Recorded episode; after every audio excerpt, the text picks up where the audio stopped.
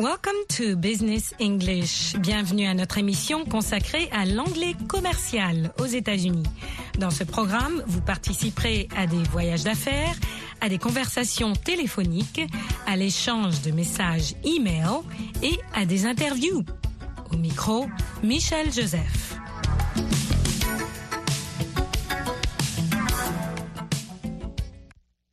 Deux questions d'étiquette dans le milieu des affaires.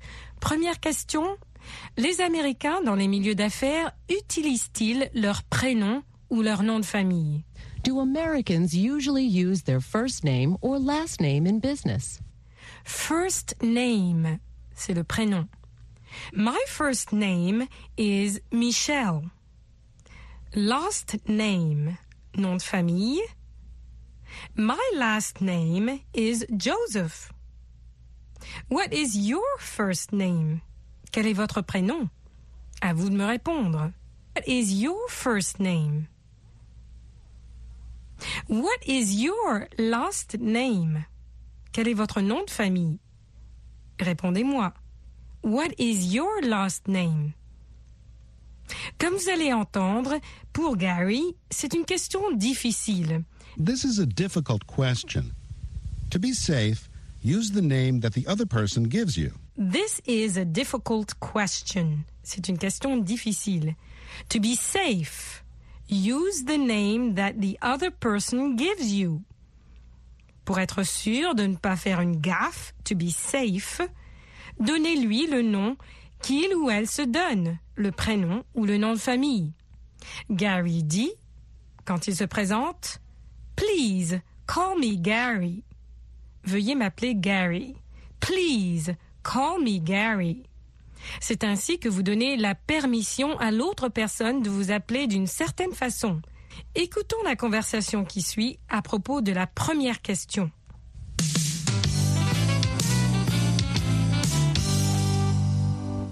Hi, Elizabeth. Hello, Gary. Our listeners have sent in some email questions, Gary. Our first question is Do Americans usually use their first name or last name in business? Well, this is a difficult question. To be safe, use the name that the other person gives you. I always say, please call me Gary.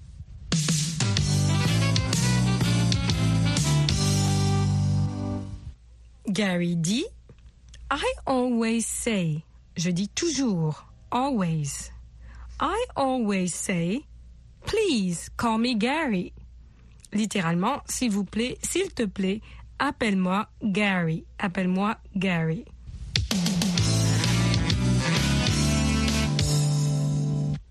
Please call me Miss Joseph. Please call me Mrs. Joseph. Ce qui nous amène à la prochaine question d'étiquette. Elizabeth demande à Gary When speaking with women in business, quand on parle à des femmes dans un contexte d'affaires ou professionnel, When speaking with women in business, when should we use Miss, Mrs., or Ms? when should we use Quand doit-on se servir de? When should we use Miss, Mrs. or Ms? Miss, mademoiselle, ou, comme le dit Gary, for single women, pour les femmes célibataires, single women. Les femmes célibataires, Miss. Ou bien Mrs., madame, for married women, pour les femmes mariées, for married women. Well, Miss is for single women, Mrs. is for married women. ou encore Ms, un mot nouveau qui est neutre et n'implique pas le statut de célibataire ou de marié à la femme en question. Ms. is easier to use than Mrs. or Miss because you don't have to know whether or not a woman is married. Écoutez la conversation qui suit. Our next question is When speaking with women in business, when should we use Miss, Mrs., or Ms? Well, Miss is for single women, Mrs. is for married women. Ms. is easier to use than Mrs. or Miss because you don't have to know whether or not a woman is married. I always use Ms. because with Ms. I usually don't offend people. What do most American women in business prefer? I believe that most American women prefer Ms. Thank you, Gary.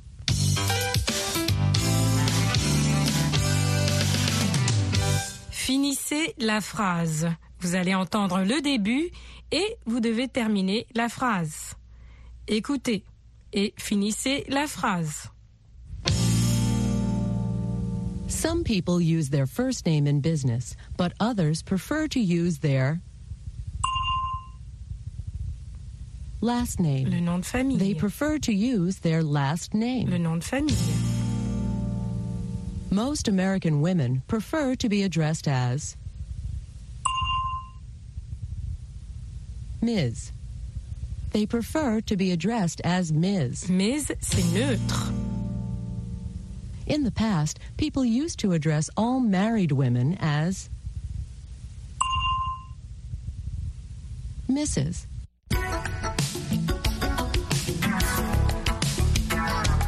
Et c'est tout pour cette leçon de Business English, l'anglais commercial. That's it for today. Until next time. À la prochaine fois. English USA vous présente African Voices in Conversation. Des conversations en anglais qui ont attrait à la vie quotidienne au Sénégal.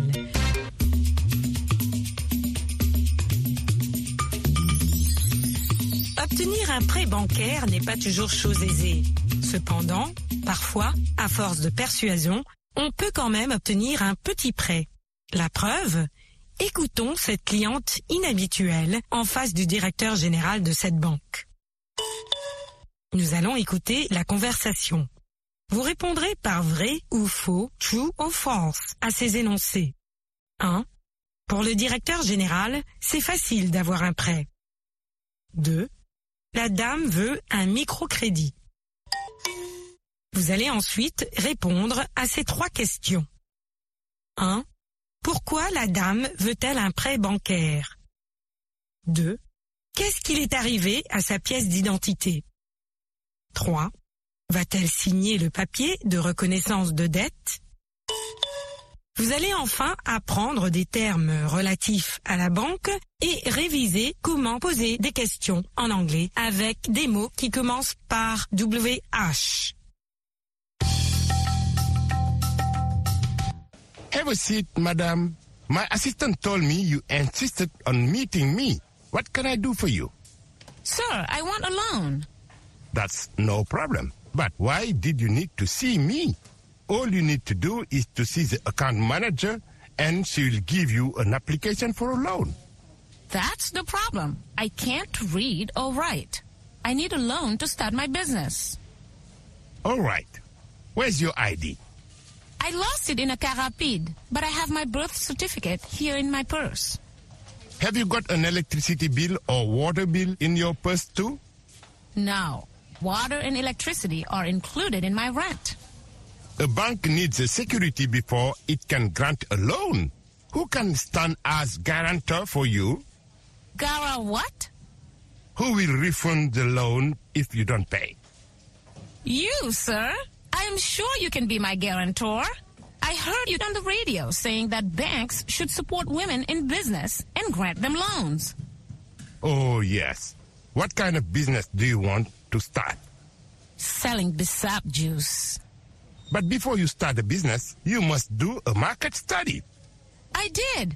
The bus stop has Cafe Tuba and attire, but no Bissap juice. Ah, I can see that the bank needs to grant you a loan to encourage you. Now, can you sign this paper for me? It's an IOU. Manager, sir, I told you that I can't write. How can I sign? You can just trust me. Inshallah, I will repay. Nous avons entendu la cliente et le directeur général de la banque. L'énoncé 1 est vrai. Pour le directeur général, c'est facile d'avoir un prêt. L'énoncé 2 est faux. La dame veut un microcrédit. Voilà les réponses aux questions. 1. Pourquoi la dame veut-elle un prêt bancaire? Pour commencer son propre commerce 2. Qu'est-il arrivé à sa pièce d'identité? Elle l'a perdue. 3. Va-t-elle signer le papier de reconnaissance de dette? Non. Vous allez maintenant répéter ces mots en relation avec la banque. Vous voulez un prêt? Alors, retenez-les bien. Écoutez et répétez. Un prêt bancaire. A loan. Un formulaire de prêt. Loan application. Accorder un prêt. To grant a loan. Une garantie bancaire. A banking security. Un garant. A guarantor. Rembourser. To repay. Une reconnaissance de dette. An IOU. Nous allons écouter maintenant ces questions du directeur général de la banque pour réviser comment poser des WH questions, des mots qui commencent par WH en anglais. Écoutez et retenez. What can I do for you? Why did you need to see me? Where's your ID? Who will refund the loan if you don't pay? Vous avez entendu cette cliente et ce directeur général de banque. Vous avez appris relatif à la banque et comment poser des WH questions en anglais. Et vous avez pu remarquer que parfois, la persuasion paie même pour avoir un prêt bancaire.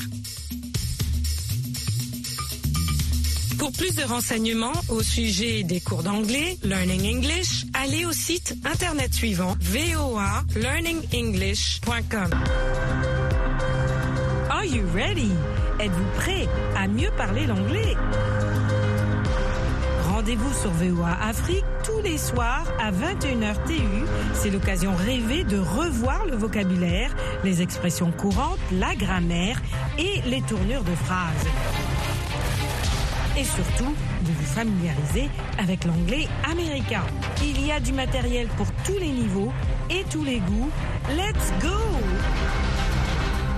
Retrouvez-moi, Michel Joseph, tous les soirs à 21h TU sur VOA Afrique.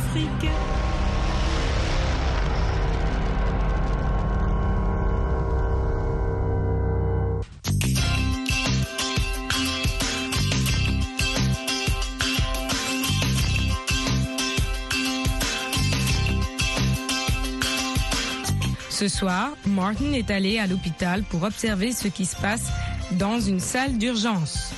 Tonight, Martin went to a hospital emergency room. Au cours de cette leçon, vous apprendrez à faire la comparaison entre différentes actions.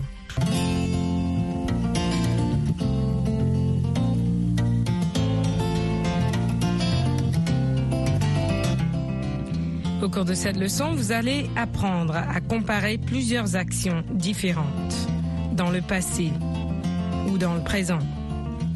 Martin se trouve à l'hôpital. Martin is at the hospital. Il pose des questions à l'infirmière en charge. Écoutons la conversation entre Martin et l'infirmière. Let's listen to the conversation between Martin and the nurse. Tell me what you would like to know and see, Mr. Lerner. Call me Martin. I'm Carol. Tell me what you do here in the emergency room, Carol. I'm the night supervisor of the nursing staff. Are you in charge of the emergency room then? In a way, I don't supervise the doctors, of course. Is there a doctor here at all times? We have one doctor at night during the week. Two are available on the weekends. We can call other doctors as we need them. Do you have more emergencies on the weekend? Oh, yes, especially Friday and Saturday nights. Why is that?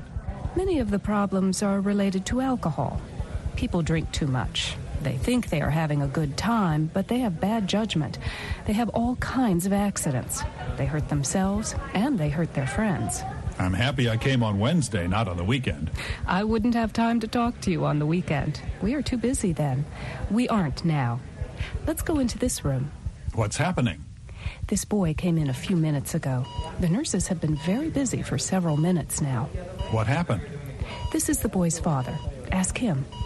I'm Martin Lerner. What happened to your son? He fell through a window. He was playing. I was reading while he was playing. Suddenly, I heard this crash. I looked up and there was glass everywhere. He'd run through the window. Was his mother there? No, she was shopping while I was watching the children. He's going to be okay. Don't worry. He looks worse than he is. There's so much blood. No, no, he's going to be all right. The doctor has looked at him.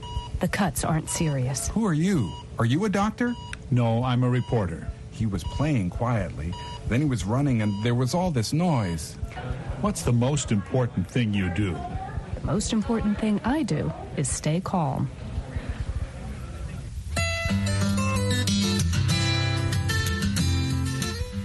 Nous pouvons comparer nos actions dans des périodes différentes en utilisant des mots descriptifs. Par exemple, We are too busy then. Nous sommes trop occupés à cet instant-là.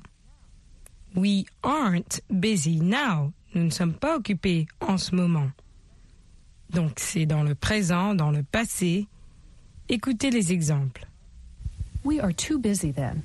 We aren't busy now. He looks worse than he is. They are calm when they get here. Then they become excited. Sometimes they get angry. Nous pouvons comparer nos propres actions dans des périodes différentes. On peut comparer ce que l'on a fait, par exemple, au début de la journée avec ce que l'on a fait pendant l'après-midi. Par exemple, What did you do this morning? Qu'est-ce que vous avez fait ce matin? What did you do this afternoon? Qu'est-ce que vous avez fait cet après-midi? Essayez maintenant de répondre aux questions de Martin Lerner. What did you do this morning?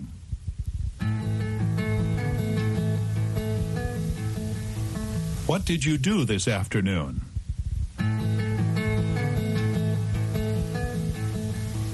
What did you do last week?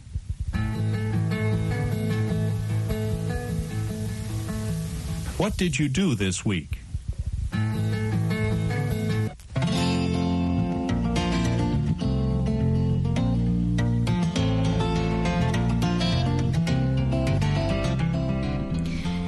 Essayons de comprendre un tout petit peu cette leçon. Nous parlons de situations où on compare une situation au présent avec une situation dans le passé. Par exemple, Martin Lerner demande à l'infirmière Do you have more emergencies on the weekend? Est-ce que vous avez plus de cas d'urgence le week-end? Do you have more emergencies on the weekend?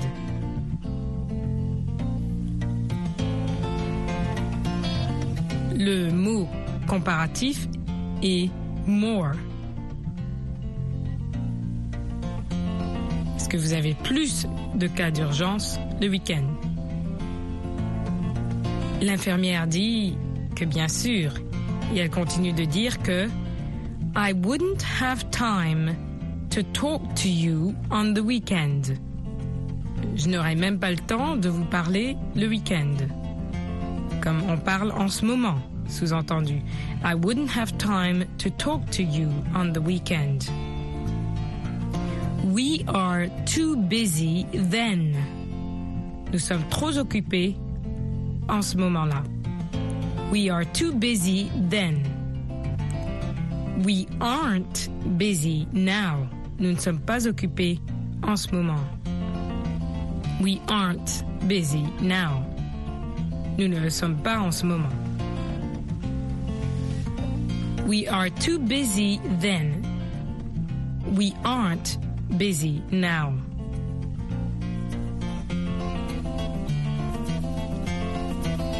Une situation où il y a une action qui se déroule en même temps qu'une autre action.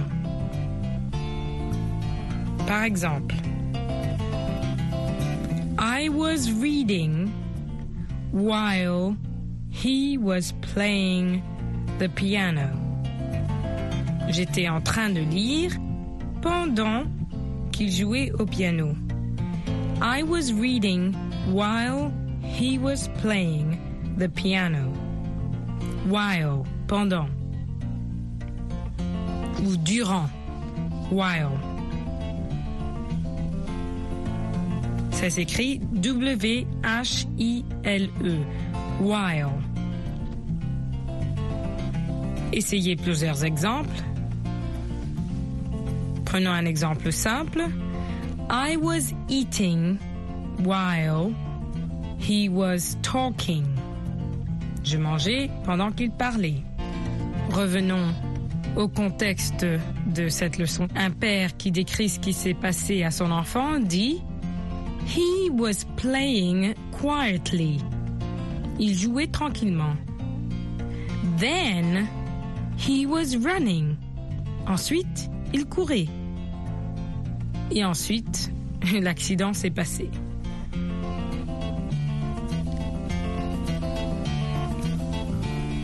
Bien, when their children are sick or have accidents, quand les enfants sont malades ou ont des accidents, parents try to stay calm. Les parents essaient de rester calmes. When their children are sick or have accidents, parents try to stay calm. When exprime le moment. Le moment où l'action se déroule. Vous savez maintenant comparer des actions différentes. Lorsque vous parlez avec un ami, vous pourrez discuter et comparer ce que vous avez fait pendant la semaine. J'espère que votre semaine n'était pas trop chargée et que vous aviez eu le temps d'écouter et de pratiquer votre anglais. Until next time, practice hard. Hello and welcome back to Anglais Télé. Bienvenue à Anglais Télé. My name is Michelle Joseph. You can find us on Facebook, Anglais Télé. I have a guest with me. Je m'appelle Daniel. Bienvenue, Michelle aussi. Bienvenue, Ouais. Daniel. Welcome to Anglais Ouais. Télé. We're very happy to have you. We are looking at suffixes and prefixes. Prefixes first. Right. these are the little letters that go before a word to change the meaning or after a word in the case of suffix Right. to change the meaning. So we had arrived at un. UN, it's actually the letters UN in front of a word. Uh, like unnatural, Unused. unused, unprepared. Oh, yeah, that's good one. Uh, you're in school and your teacher gives you a quick test Ooh, and you're not ready for it. You're unprepared. absolutely. Right. And sometimes. And the teacher won't like that and she'll give you a bad grade. Oh, absolutely. So unprepared, that was a good one, Right. Daniel. How about unconvincing? Um, How about unconventional? Right. Well, let me go with Unconvincing, yeah. and first, yeah. say, Daniel, I'm really scared of the little cat in the corner. Am I convincing? No.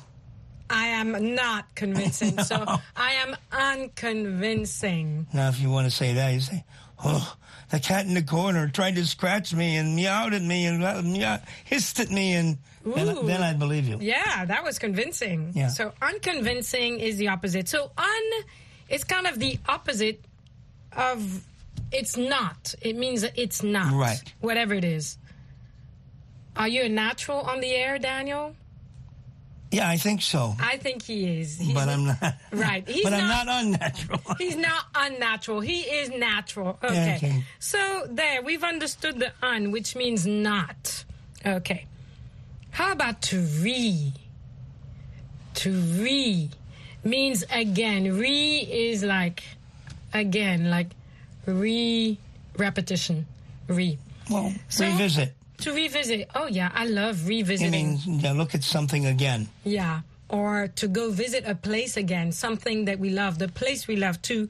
Or what about re entering a room? Like you've entered it once, you've exited, and you re enter. Yeah. Right, you re-enter. Or a scientist might say, "I'm going. I've got this frog here, uh, and I'm going to reanimate this frog." Ooh, how's he going to do that? She's going to put some electricity in the frog, and the frog's going to. And frog Re- wasn't dead anyway. Okay, yeah, that's the secret. Now, Dan's example was to reanimate. So, Right. Basically, anything with re is bringing again, bringing it back. Something back, yeah. Or going again into something. So a return of sorts. Okay, so how about a in front of word or an? So like amoral. Oh, that was immoral. Amoral. Uh, something that happened and it really was wrong. It, it was not good. So it didn't have something in it that should have that it should have had. So amoral is a good one. It's, something's amoral. Yeah. Or do you say amoral or immoral? Immoral. It's correct. not very con. It's no, not but it's con- not used a lot. Yeah. You know, um, Or asocial. You know, someone who really does not like social situations. That's- that's He's good. asocial. that person is not doesn't like being around people. Right. So doesn't like doing anything with people. Right. And it's interesting that that is a negative. The uh, you can't say anormal. No. In French, you can. Anormal, c'est anormal, actually. But in English, they'll say ab, which means it's away from, it's also distinct from. So, Well, ab. like abstain, where you abstain. where you put yourself away from doing something that you want not to do, or somebody doesn't want you to do, or Right. wants want you to do. So you say, I'm going abstain. abstain from that. or And- to abduct someone, abduct, you're taking that person and moving them to another place. Like, Well, in Congress, they abstain all the time. When our Congress in this country votes for a law, uh, there's a, a yay note, and a, a vote, and a nay vote, yes and no. And then there's a lot of senators or congressmen who will say, I'm abstaining from that vote. right. It means I don't want any part of it. I'm not going to vote for anything, yes or no. Right. And that's to abstain. So ab, when you're adding ab, the suffix ab, you're staying away from that particular Issue. issue. Absolutely away. Absolutely away. away. Ooh, now instead of that, we're coming into centro. Centro. Hmm. Around. Actually, I don't have that many examples with No. that. Centrifugal. Yeah, But- concentric. Yeah. centrifugal, which is kind of a medical term when you're, you know, mixing blood and things like that. right? Right, right. we don't know much about this thing, so we're going to kind of, But it's centrifugal force. right? Or cen, centro. Hmm. Centrifugal force, and when the astronauts uh, rehearse for going into space, they put them in this big circular thing, and it goes around very, very fast, like that, and it makes centrifugal force. Okay. which is from gravity pushing them out at a certain pressure toward the a certain number of g forces, which is uh, one or two or three or four or five times their body weight, pushing out on this capsule, and you know the face goes down like this. That's centrifugal force. Absolutely. Okay. Now to. So we're going to move from that centri, centro, which is basically centric, the center. Right. And we're going to go to dis, dis, which means to go apart. So to disengage. You know, just like uh, I think the troops in certain countries, the U.S. troops are disengaging in Afghanistan. Right. They're coming home. They're they're breaking apart. They're moving away Right. from yeah. So, or for example, if if a lady is engaged to a gentleman, and they break that engagement, uh, they don't say I'm disengaged. They don't say disengaged. No. I'm disengaged. They say. I'm not engaged I'm no longer engaged. Engaged. But basically, to part, or let's say dis discomfort. That's another one. Discomfort. Well, being unengaged would might cause discomfort too. Yes, right. All right. You hear Dan with his puns? That's quite good. So Okay. disengagement, Yeah. discomfort. So discord if people don't get along. That's discord. another reason they probably aren't engaged anymore because there was discord in the right. relationship. Actually, it all links. Doesn't fighting, It? yeah, they were fighting in the relationship. They got unengaged because that caused them a lot of discomfort. Absolutely, and, and they had a lot of discord also. Right. Okay, so this, and we've all understood this. Right. Okay, so let's end with that one,